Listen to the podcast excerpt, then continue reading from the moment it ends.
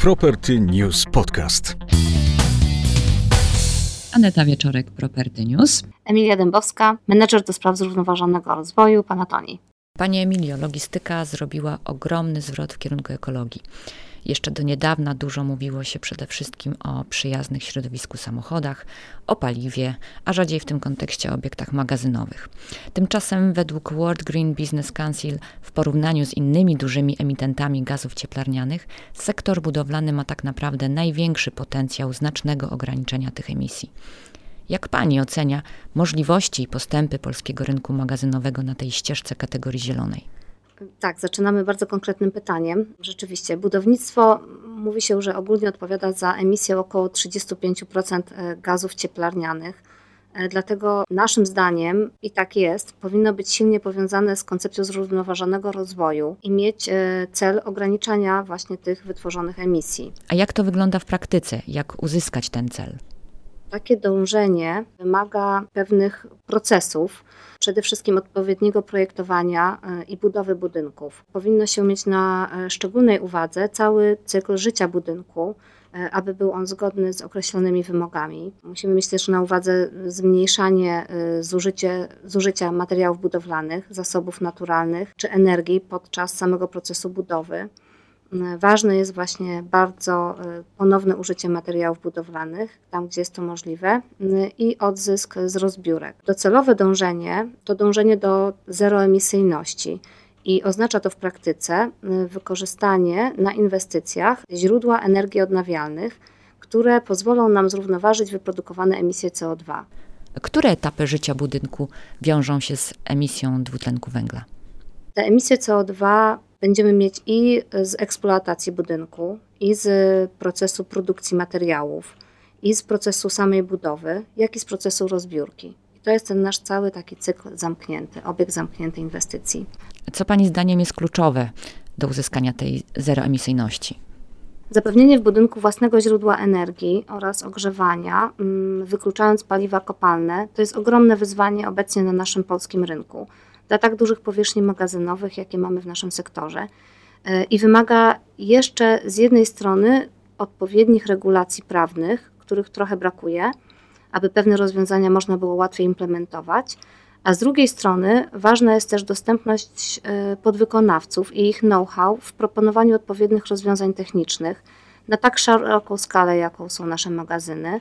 I te aspekty będą miały wpływ na wdrażanie szeroko pojętej zeroemisyjności teraz i w przyszłości. Na co jeszcze warto zwrócić uwagę?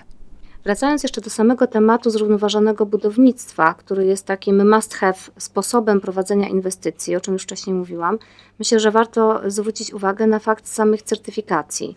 E, uzyskanie certyfikatów pozwala mówić o budynkach zrównoważonych, czyli takich, które mają jak najmniejszy negatywny wpływ na środowisko naturalne w całym cyklu życia.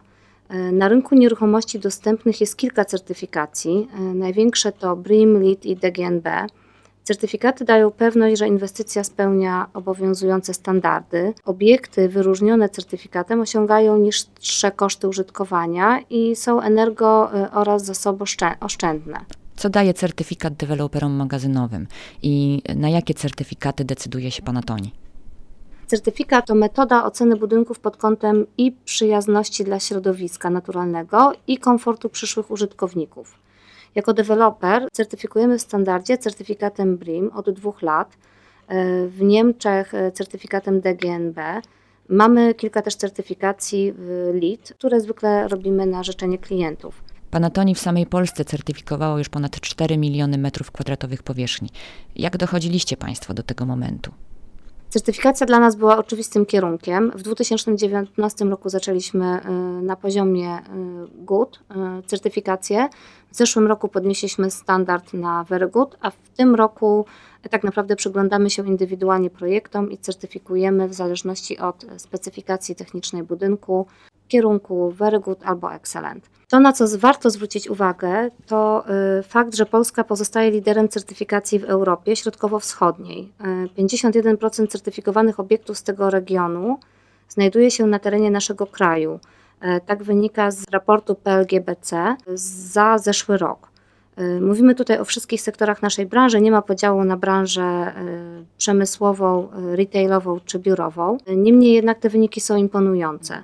To, na co warto zwrócić uwagę, jak się zmienia ta certyfikacja i ten rynek nasz, to to, że od zeszłego marca liczba certyfikowanych obiektów wzrosła o 70% w stosunku do poprzedniego roku. To bardzo dużo. To jest ogromny wzrost. Czekamy aktualnie na raport na ten rok z PLGBC, ale spodziewamy się podobnego wzrostu albo jeszcze większego. Jakie Pani zdaniem są te najbardziej efektywne rozwiązania służące środowisku, zarówno na zewnątrz, jak i w czterech ścianach obiektu? To pewnie tutaj mogłybyśmy poświęcić jeszcze całą serię podcastów na temat rozwiązań technicznych, o których można myśleć w magazynach, ale może tak rzeczywiście dzieląc kategoriami zewnętrzne, no to pierwsze, co nasuwa mi się na myśl, to jest lokalizacja tu nie mówimy o rozwiązaniu, ale od tego trzeba zacząć. Bardzo ważna jest lokalizacja, y, działki dobrze skomunikowane z węzłami, z komunikacją miejską. Od tego zaczynamy. Y, to jest tak naprawdę punkt wyjścia do tych naszych inwestycji. To, co jest istotne, jeżeli chodzi o takie kwestie zewnętrzne, to jest y, minimalizacja ilości odpadów, ten taki recycling podczas budowy my uzyskujemy, patrząc na e, dane z, właśnie z certyfikacji, na poziomie 90%, także to jest ogromny, ogromny sukces. I to jest proces budowy. Mm, projektując z kolei inwestycje, bardzo ważne jest modelowanie energetyczne. Z naszej strony mm, my prowadzimy takie modelowanie zgodne ze standardami BRE, czyli organizacji, która wydaje właśnie certyfikację BRIM. E, istotne są takie kwestie jak oświetlenie z eliminacją UV, na to często teraz zwraca się uwagę w decyzjach środowiskowych. Mówimy tutaj o też takim rażeniu światłem, a właściwie dążeniu do tego, żeby nie razić światłem. Z naszej strony zwracamy uwagę też na roślinność dostosowaną do lokalnych warunków i atmosferycznych, i regionalnych, także ta bioróżnorodność. Bardzo dużo się teraz o tym mówi. Sporo osób jeszcze i firm nie wie, z czym się to wiąże. Mamy tutaj cały, mm, cały sztab y, doradczy, jeżeli chodzi o architektów zieleni i zagospodarowania zieleni. Także jest to temat, nad którym mocno pracujemy od zeszłego roku i zmieniamy te nasze hale magazynowe i ten teren zewnętrzny, y, robiąc parków starając się zrobić z parków zielone parki, na tyle, na ile jest to oczywiście możliwe w naszej branży. Z takich rozwiązań y, zewnętrznych i wewnętrznych w połączeniu myślę, że możemy powiedzieć o kolektorach słonecznych na dachach. My je wykorzystujemy do podgrzewania wody w budynkach biurowych. Jest to coraz częściej stosowane rozwiązanie. I mamy instalacje fotowoltaiczne. Pierwsze instalacje y, zaczęliśmy montować w zeszłym roku. Przed nami zapewne boom montowania instalacji fotowoltaicznych. Y, jeżeli chodzi o takie rozwiązania wewnętrzne, oczywiście pewne tematy możemy rozważać w ramach y, bycia deweloperem i, i wprowadzania rozwiązań technicznych w ramach stru do struktury budynku. E, część rozwiązań technicznych zawsze będzie po stronie mm, najemcy, ale z takich najważniejszych rzeczy to mm, przede wszystkim takie rozwiązania jak systemy zarządzania budynkiem. E, od prostych rozwiązań po zaawansowane jak automatyka bud budynkowa BMS. Tutaj mam na myśli kompleksowy taki system zarządzania właśnie budynkiem. Mamy kompleksowe systemy olicznikowania i monitorowania energii. Stosowane są w magazynach takie rozwiązania jak odzysk ciepła z urządzeń technologicznych i do tego mamy rekuperację w, centrach, w centralach wentylacyjnych. Z takich już właściwie standardów e, to jest LED, o którym się bardzo dużo mówi. Myślę, że kolejny krok e, to będzie wzbogacenie LEDów o system dynamicznego sterowania czujek ruchu i czujek zmierzchu. Zwracam uwagę na komponenty pobierające wodę z wysokim współczynnikiem oszczędności. To się nazywa perlatory.